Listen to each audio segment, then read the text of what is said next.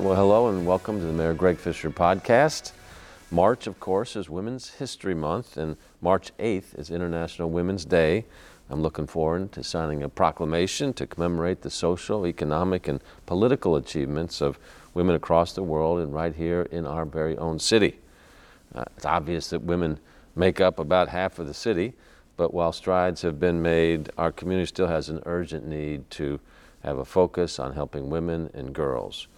In over 11 years as mayor, I've had the opportunity with just some tremendous, amazing women leaders in our city government, and that includes, but certainly is not limited to, women leading our police department, our public works, our IT and innovation efforts, our management and budget, and of course our indispensable Deputy Mayor Ellen Hesen as well. They are great role models and hopefully trailblazers for more to come. Now, we've recently elevated our Office for Women to be a part of our Office for Equity and brought in a dynamic new leader for these efforts. And today we're joined by the Office for Women's new director, Gretchen Hunt, to talk about this work. And Gretchen, I'm delighted uh, that you're part of our team here. I know you from the public arena and I've seen you work and seen the passion that you have for a lot of issues, but particularly for women's issues as well. So please tell us a little bit about yourself. Thank you so much, Mayor, and I'm so excited to be part of this team one month in, and we're already doing a lot of passion projects, so it's it's an honor. Um, I'm a lawyer. I'm an advocate for women. I've done work on gender-based violence for the past 22 years, starting first at the Center for Women Families here in Louisville, representing immigrant survivors, and then have worked in nonprofit and government, including working for Attorney General, then Attorney General Andy Beshear, on initiatives that impacted you in Louisville, including the rape kit backlog and human trafficking. So that's a little bit about myself. I'm from Louisville since age five and um, have two kids, and my husband lives here. And we are we are proud Louisvillians and just excited to to be doing this work now in this city. And your husband's an attorney as well? He is. He's at Legal Aid Society and works on behalf of folks who need civil, free civil legal assistance. Okay, so a couple both with good hearts. And I, I never have asked you, what got you into this work in the first place? Well, uh, probably several things. My mother is a retired pediatric nurse practitioner and always taught me the value of accompanying and listening to women and really supporting them. So I credit her for, for everything that I am. Um, my faith informed my work. Um, my church was very focused on social justice. And then the third is just a, a feeling that people have a fundamental right to be free from violence, and women in particular need those barriers removed so that they can thrive. And what's the church that? Uh... Epiphany Catholic Church. Oh, very good. Mm-hmm. Well, my mom's cousin, uh, Jimmy Flynn, was the founding priest at Epiphany back in the day, and so that's where I went as a teenager as well. So. Epiphany's put out a lot of good social justice folks, and I learned all my social justice at the knees of Jimmy Flynn, so I've always appreciated that. He's a great leader. Yes, yes. he is. So, give us a snapshot of women's equity. How are we looking here in the city? What are some of the national challenges that you see?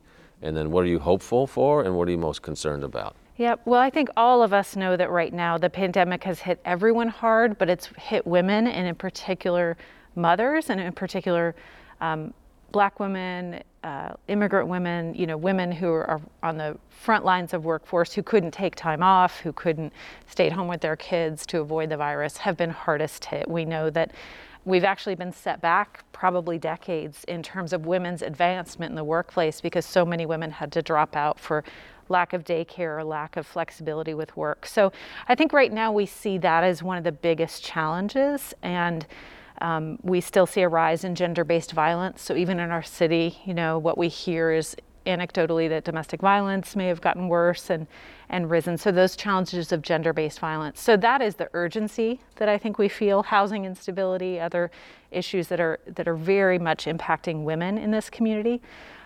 The opportunity is that we can create a new normal so I think that people are seeing that the old ways didn't work, that we need to do things like paid family leave that you championed, and we need to look at daycare deserts, and we need to look at new ways of addressing these challenges so we can keep women in the workforce and thereby raise the status of the whole community. So I'm hopeful about um, people being aware now of these challenges and, and the need and the urgency to address them. Well, the importance of your work and where you're at at this point in time is to raise these issues, right? You know, weak organizations depress the issue so that the, we don't talk about them. Gender based violence makes people uncomfortable. During the pandemic, there was a decrease in the reports of domestic violence that were ter- taking place. And, you know, we don't see how that's really possible because people were confined at home. It seems like there would have been more. But the ability for the woman, typically, not always, but usually the victim of violence, to be able to report this, that was constrained.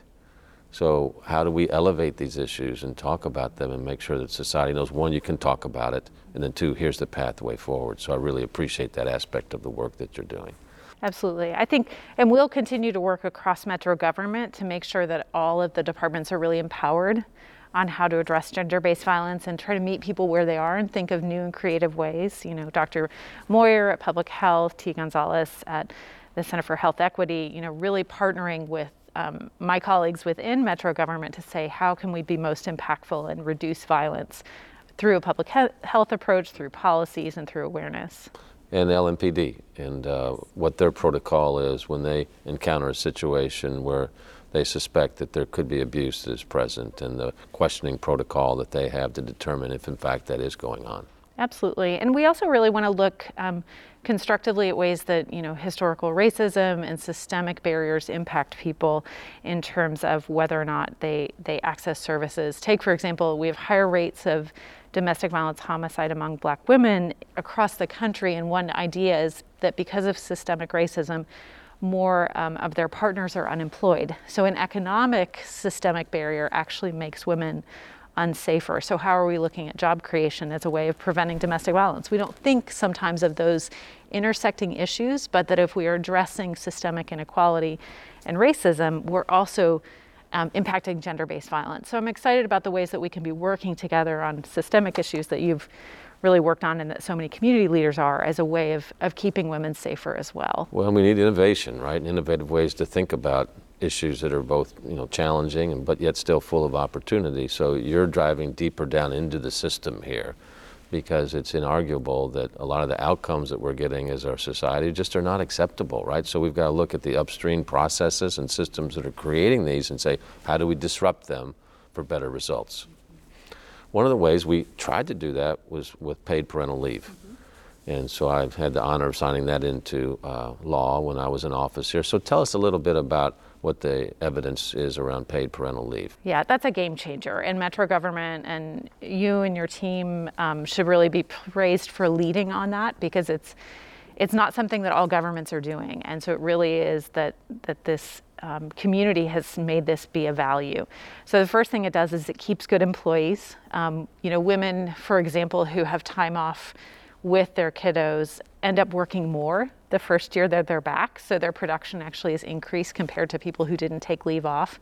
Um, it results in positive health outcomes, of course, for mother and child, but for dads f- potentially who are staying home or two dads who parent a child, you know, that they both have time to bond with the child. So it increases that attachment, which we know has long-term results for you know, children in terms of their educational achievement and their wealth achievement down the line. So that early investment in parenting is just so critical, both for a good workplace and a healthy, thriving economy and community.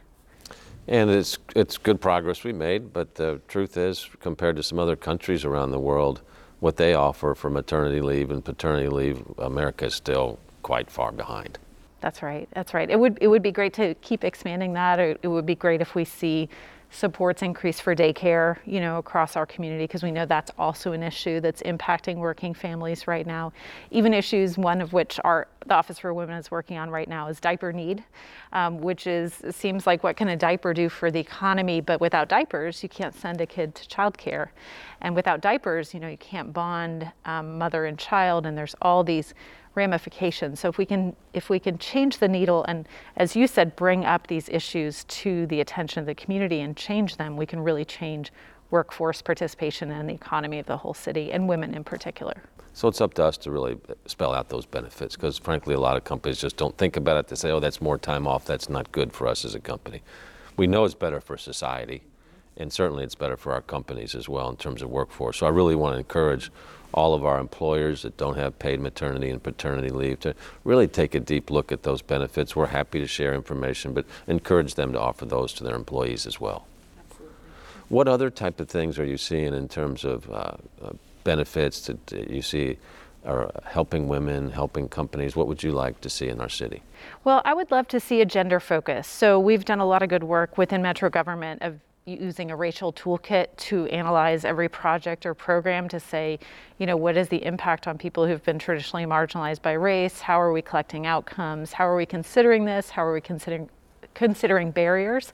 I would like for that same approach to happen also with gender, so that whether you're a metro office or you're a corporation or a nonprofit, you're saying, how does this impact women? How are we removing barriers to women? Um, so whether you're accessing, accessing workforce participation, are we having that at times that women can attend the workshops? Is there childcare provided? Are we allowing that on ramp for opportunity for women? Because things might look different. Policies on gender based violence, you know, in the workplace. If those are in place, those also raise the status of women. So it's addressing those particular barriers that unfortunately are faced by women so often and really seeing that as everyone's shared responsibility. So whether you're in planning or zoning, or in, you're in a corporate setting, you're in a bank setting, or you're in a nonprofit, you are taking on what are seen as traditionally women's issues. And that's the challenge of this office is to spread out our work so that everyone takes on the mission of elevating the status of women in this community. I want to make a plug for women entrepreneurs as well. When I see our micro businesses around the community, so these are businesses that require startup capital, usually of $5,000 or less. I mean, they are dominated by women.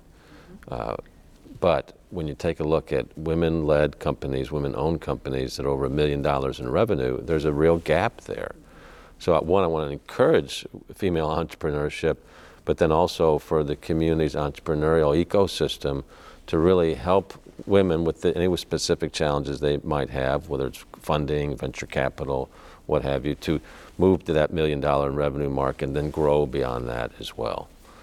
Yeah, I think you see that glass ceiling in a lot of environments. So you take even civic engagement and women in, in public office. So you you see people get up to a certain level but not rise to the to the highest level, or you see people in corporate setting not rise up.